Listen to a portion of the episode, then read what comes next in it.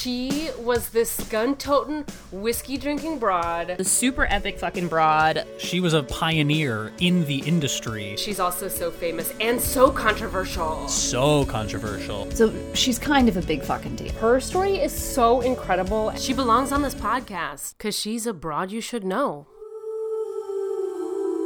Hello and welcome to Broads You Should Know, the podcast about amazing and noteworthy women from history. I'm your host, Sarah Gorski. I'm Sam Eggers. I am Chloe Sky. And I am here today with one of my favorite broads. I've been so eager to do her since we started this podcast. I am going to do Frida Kahlo. I love Frida.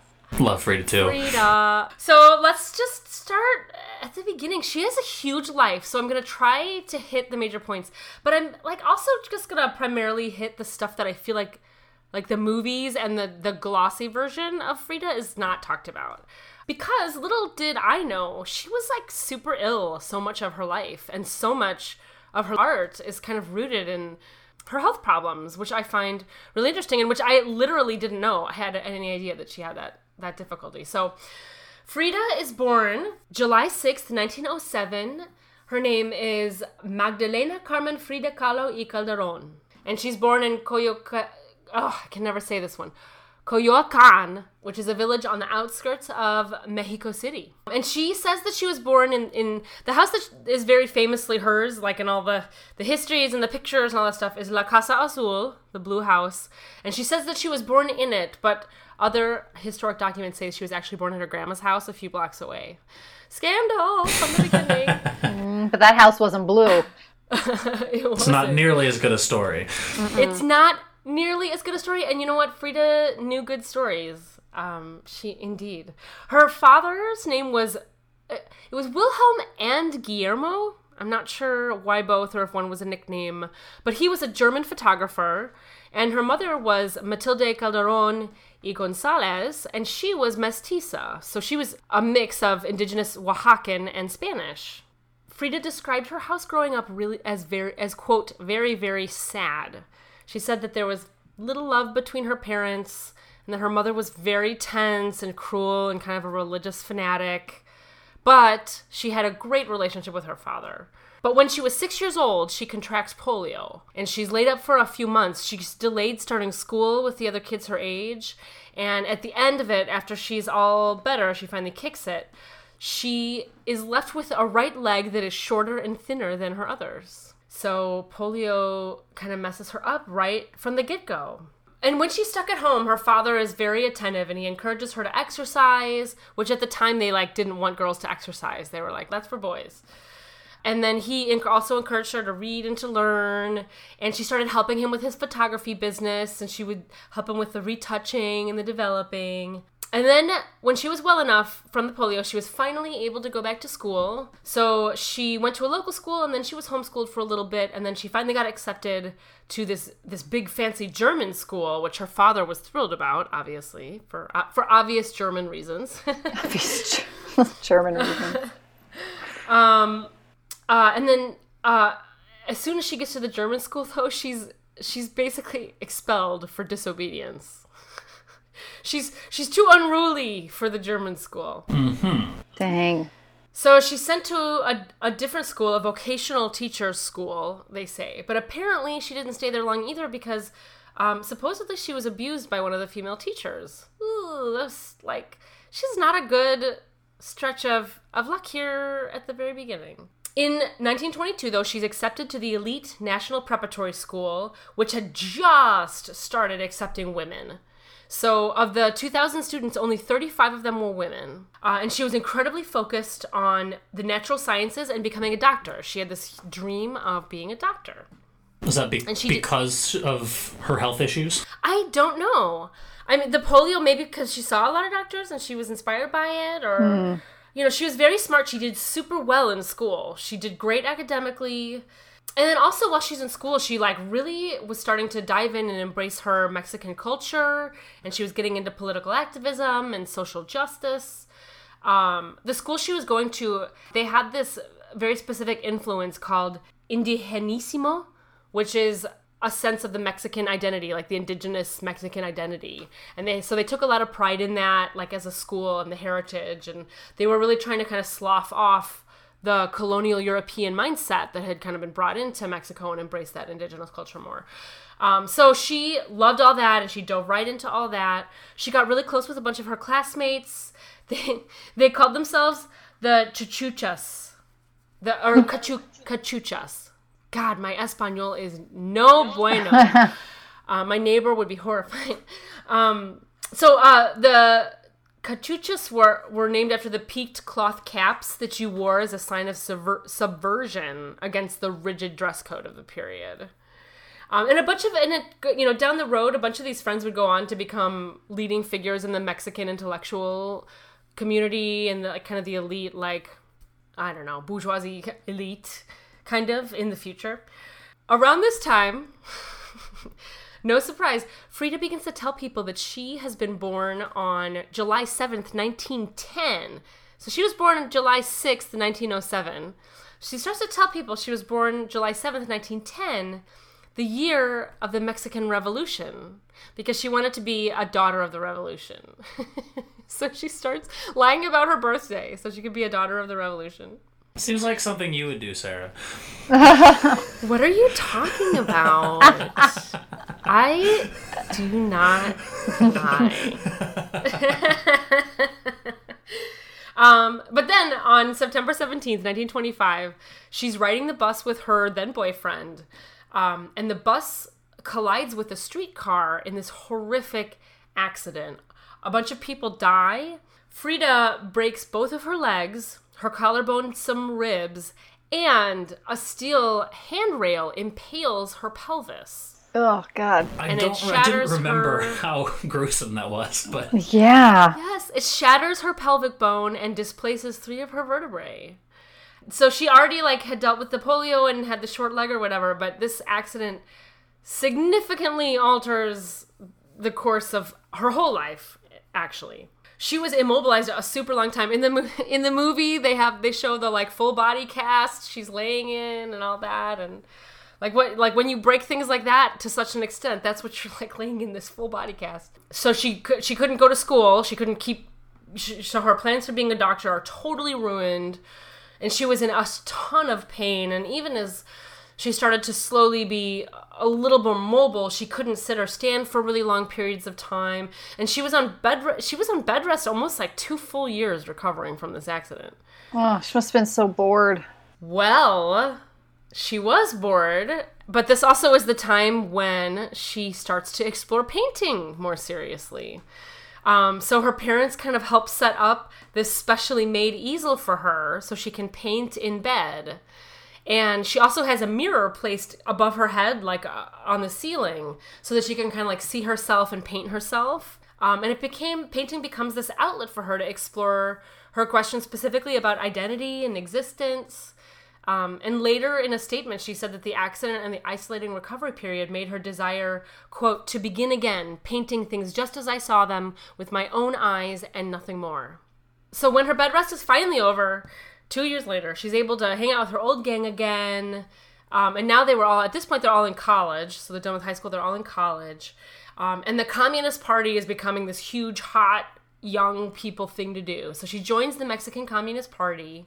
Um, and she's introduced to this whole circle of um, political activists and artists. Uh, people, other people in this group were the there was an exiled Cuban communist, uh, Julio Antonio Mella, uh, and then there's this Italian American photographer Tina Modotti. Um, in the movie, that's Ashley Judd. Remember when they do that like sexy dance together? Ashley Judd, Judd is playing Modotti. Um, and at one of Modotti's parties in June of 1928, Frida is introduced to Diego Rivera. This other huge moment in her life. Um, so Diego Rivera, for people who don't know, was an is an is slash was an extremely famous uh, Mexican artist, and specifically he was a muralist. And all the artists of the time who were very famous in Mexico were muralism was kind of like the thing that Mexican artists did. Um, so the funny story is that they had actually met in 1922 when he was painting a mural at her school. And there was one article I found that said she burst into the cafeteria where he was painting and she played pranks on him and shit like that. um, so then, shortly after they were reintroduced as adults this time, now that Frida's not in high in high school or earlier, um, Frida asks him to judge whether or not her paintings show enough talent for her to pursue her career as an artist. Uh, and Diego says her, or he was quoted later saying that her work showed, quote, an unusual energy of expression and precise delineation of character and true severity. They had a fundamental plastic honesty and an artistic personality of their own. It was obvious to me that this girl was an authentic artist. Diego was 20 years older than her at this point. So he was already like a revered artist when he was muraling at her school. and then this is even later. Uh, he already had two common law wives, but he was totally taken with Frida and fell in love with her. Uh, and they get married on August 21st, 1929. What happens to the common law wives? That's what I want to know. Yeah. Where do they go? you know, I didn't do my own research on them, but in the movie, if you remember, she becomes friends with one of them. oh, really? She like lives upstairs and still cooks him breakfast, and then they become friends. Um, now I don't know if that part of the story is true, so listeners don't quote me on that. That was happened in the movie though. um, I shouldn't quote the movie as facts. We all know movies are very seldom facts.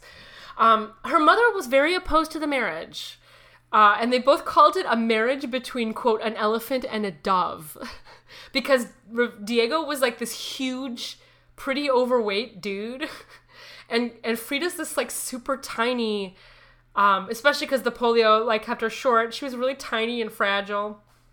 But ultimately her father did approve of their marriage because diego was super wealthy and was able to support frida who couldn't really work and had really expensive medical treatments because of all this you know, all the, the accidents and Yeah. stuff like that. Do what you gotta do.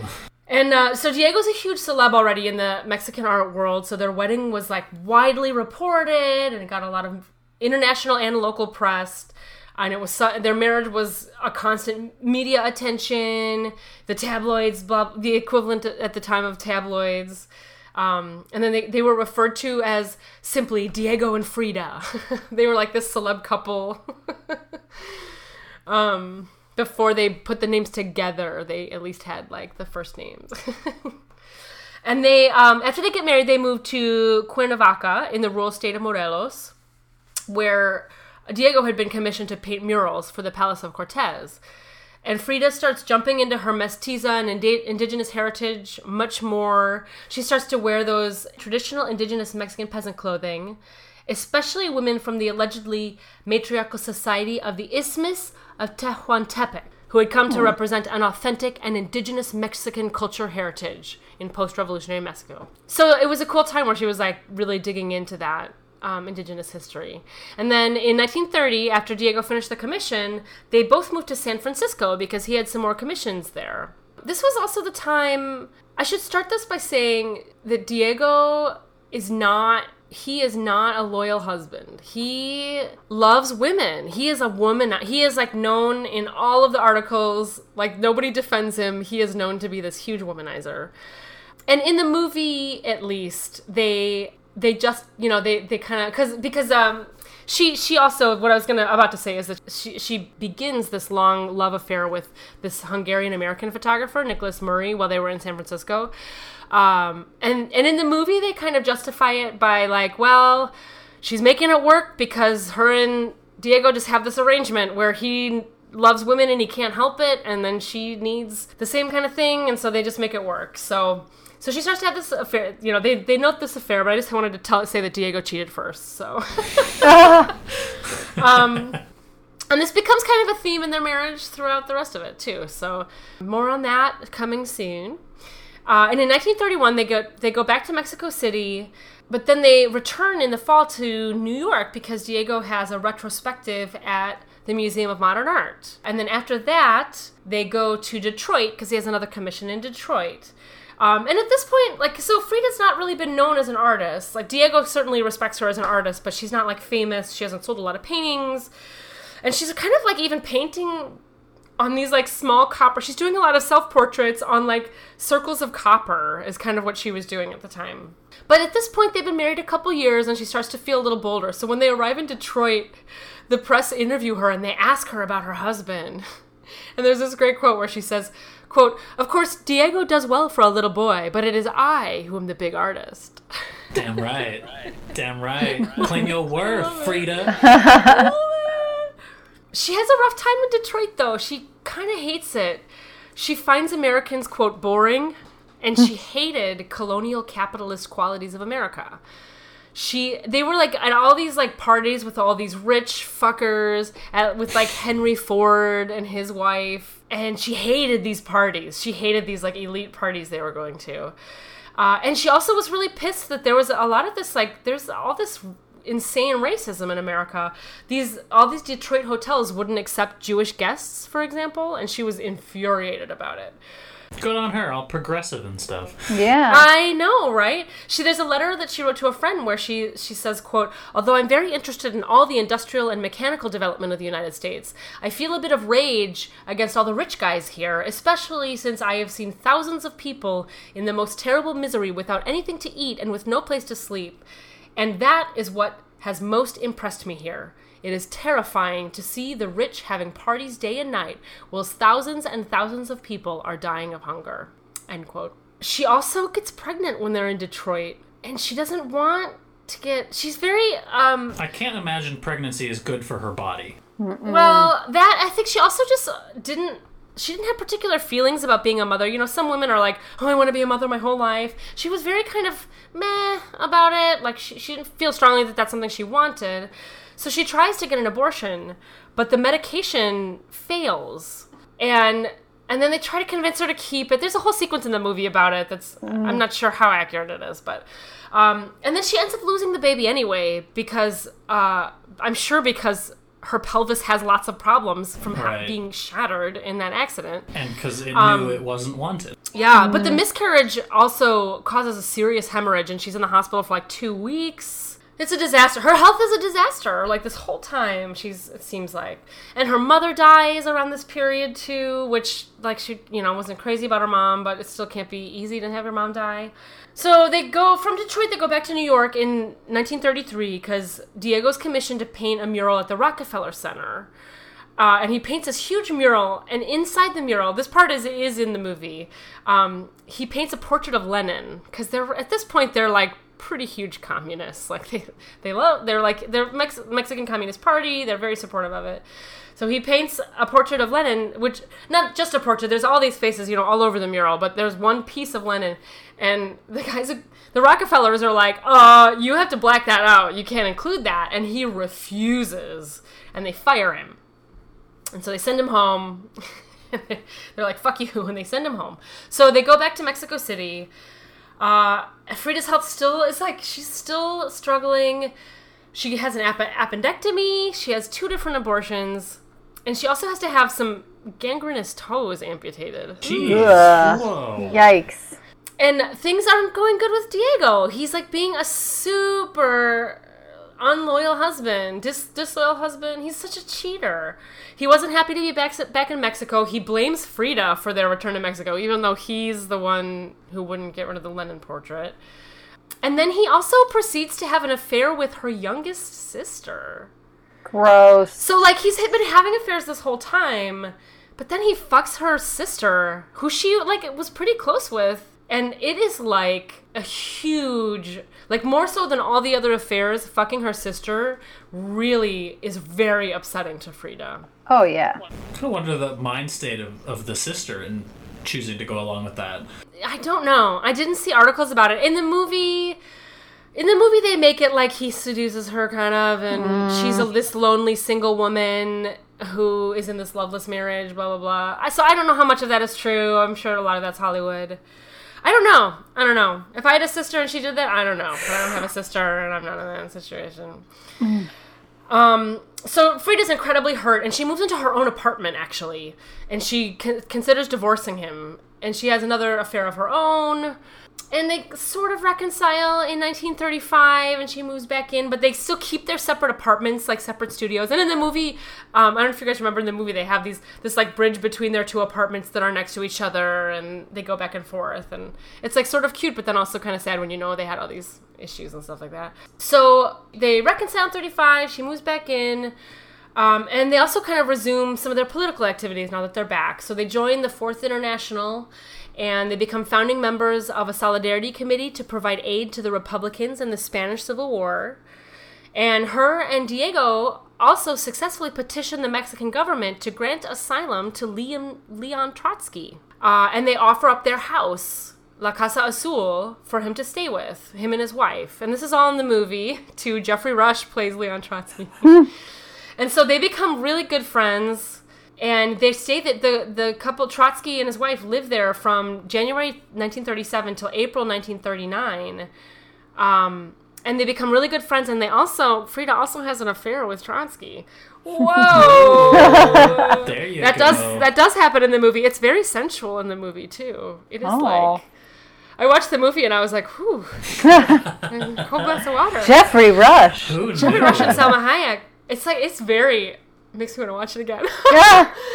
Um, so in the in the midst of all this time, she's really kind of developing her own artistic style. She's drawing her own inspiration. She's not a muralist like Diego is at all. She never does that. She does her own thing. Like I said, she was um, drawing on the the copper paintings. Um, her main inspiration was Mexican folk culture, and it was mixed elements from pre-Columbian and Catholicism because she had she was you know she was born into Catholicism, and her mom was so religious and her paintings end up being these are like art word these are like the art world words for things. I'm not gonna pretend i i really know. But um, they say that her paintings were this blend it was kind of they were very surreal. Um, and they attracted the attention of this really famous surrealist andre breton who arranges for frida to do a, her first solo exhibit uh, at this gallery in new york in 1938 and the exhibition is a huge success and she has another exhibition right after that in Paris in 39. Um, and the French exhibition isn't quite as successful, but the Louvre purchases a painting from her. Um, the frame is the painting they purchased. That's the name of it. And she becomes the first Mexican artist to be featured at the Louvre. Oh, Very exciting. That's cool. Yes. And so all that exciting. So her our career is starting to grow. She's starting to do to do better. And then in uh, on August twenty first, nineteen forty, Trotsky is assassinated, and Frida is suspect is, is a suspect in his assassination, and she's arrested. Whoa. Her and her sister Cristina, the one that fucked Diego, are both arrested, and they're held for two days. my God. And then they're let go. I, it, it, because of their kind of communist party activities, I think they're just for like all these, and because they had lived together and they had all, like all these relationships and stuff, she was just a suspect. And Diego as well. Diego is suspected as well. So uh, the following month, after she's released, she goes to San Francisco, um, partially for a medical treatment. She has all this back pain, and she has a fungal infection in her hand. Her health like continues to be this Damn. huge disaster. And she's drinking more and more. But diego also goes to san francisco. So he he flees uh, following the trotsky stuff. Everything is just like feels really hot in mexico and they're like we gotta get out of here for a little bit. And so he also goes to san francisco uh, he accepts a commission there and while they're both there they they uh, do kind of reconcile a little bit after all the sister fucking business. Um, and they remarry. They had they had been divorced but they remarry in a simple I think i skipped the divorce one. How did i do that? Anyway they remarry. I missed that bullet somehow. I got distracted. Frida's got so many interesting things. Um, they remarry uh, in december 1940 but her health is still like lame balls um, there was one of the articles talked about her having having to wear 28 separate supportive cors- corsets to help her keep her back give her back support. At the then they same all varied time?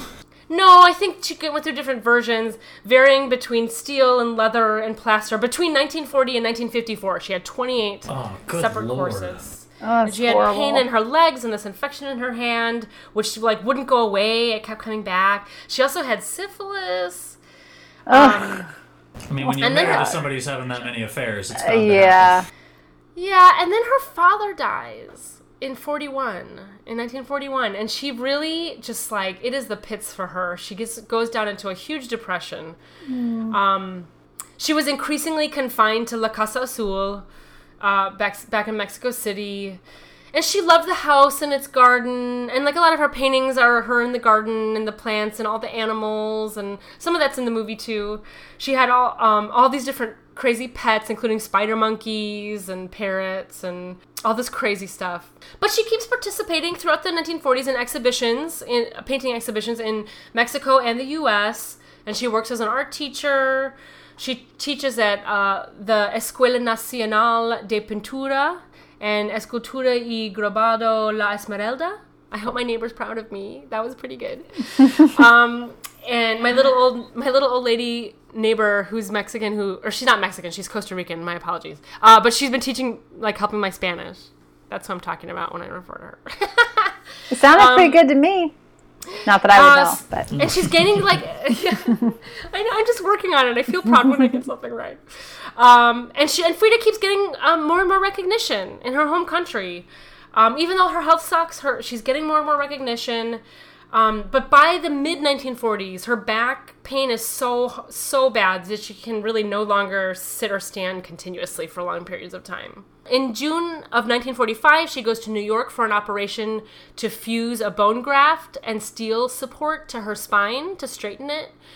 And it is a intense, insane operation. And there's this one painting of hers.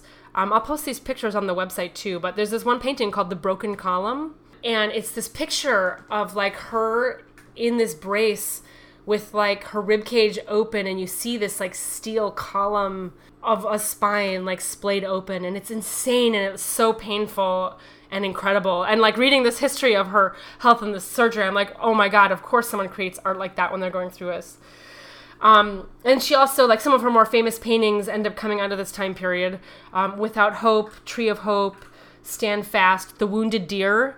Oh, that's a great one too. Oh, this, yeah. She's she's the deer, and she's got all these arrows in her.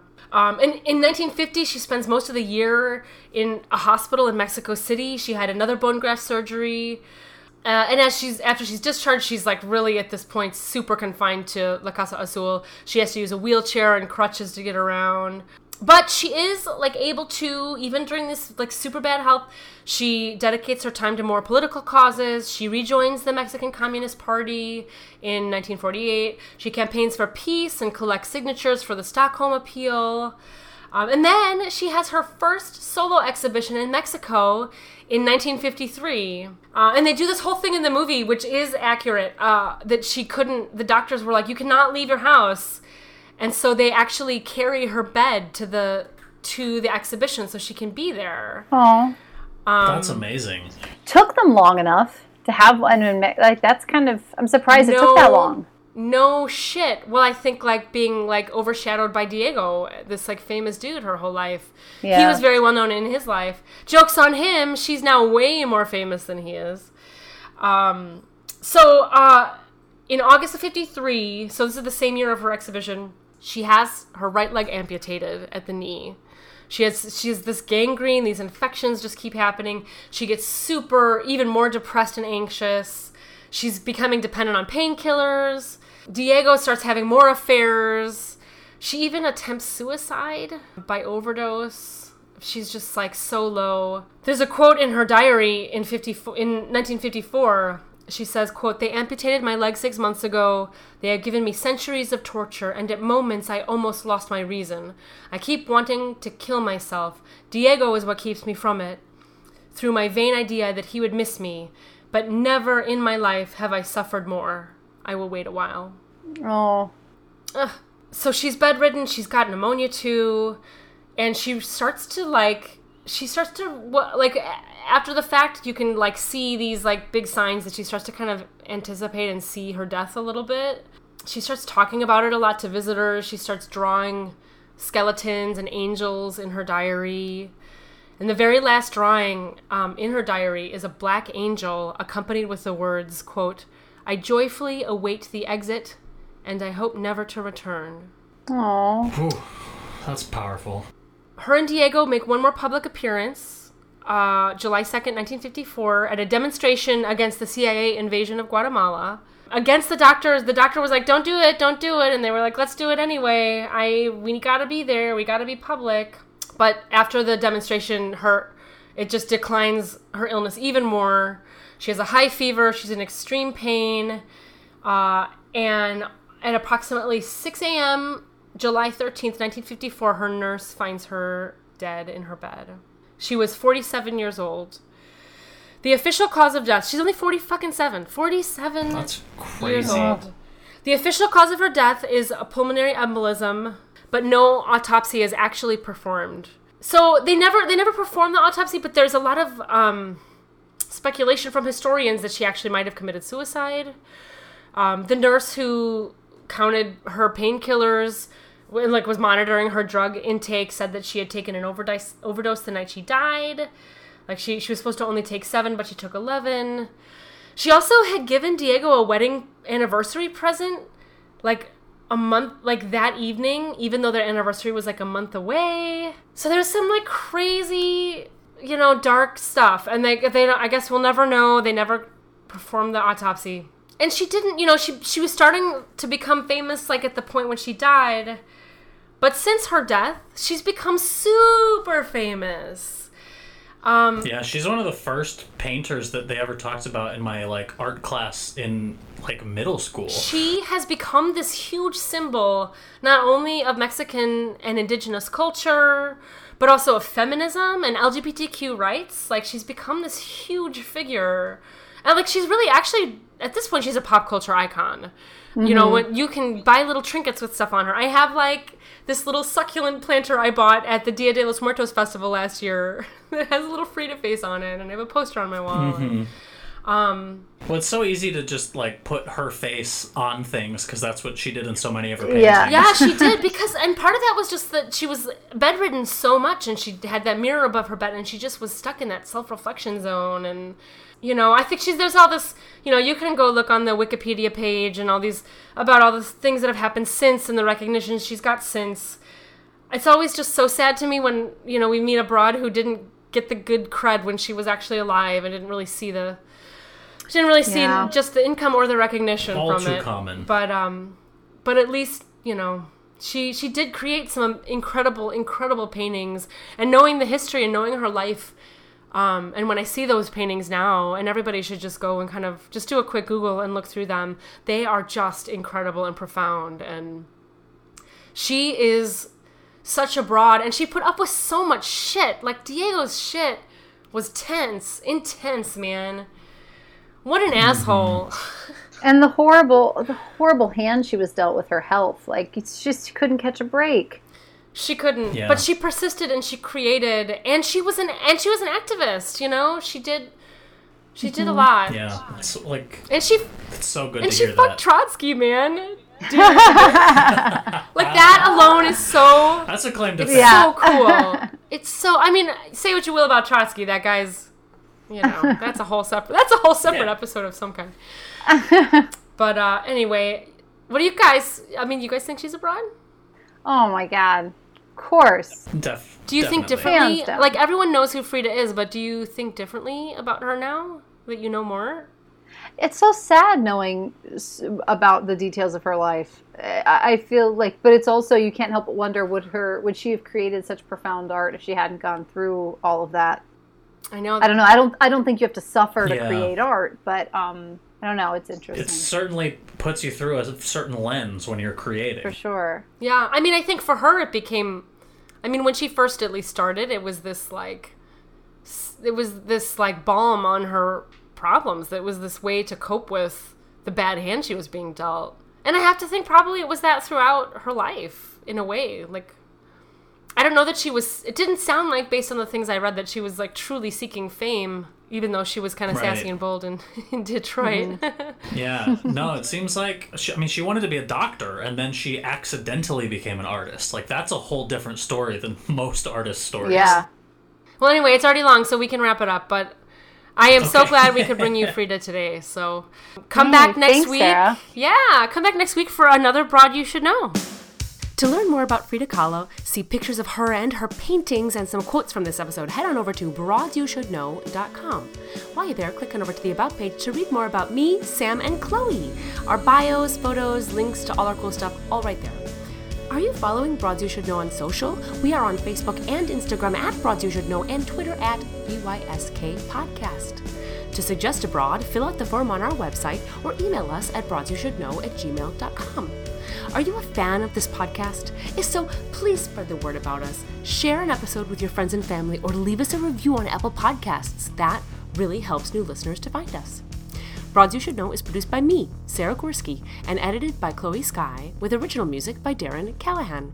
Finally, if you were really drawn in by Frida's story, I suggest you check out a few of our other broads of similar flavors. We have our revolutionary broads, Policarpa La Pola Salavarrieta, a Colombian revolutionary, and Ryu Hwan-soon, a Korean revolutionary, as well as the amazing painter Artemisia Gentileschi. See you next week for another Broad You Should Know.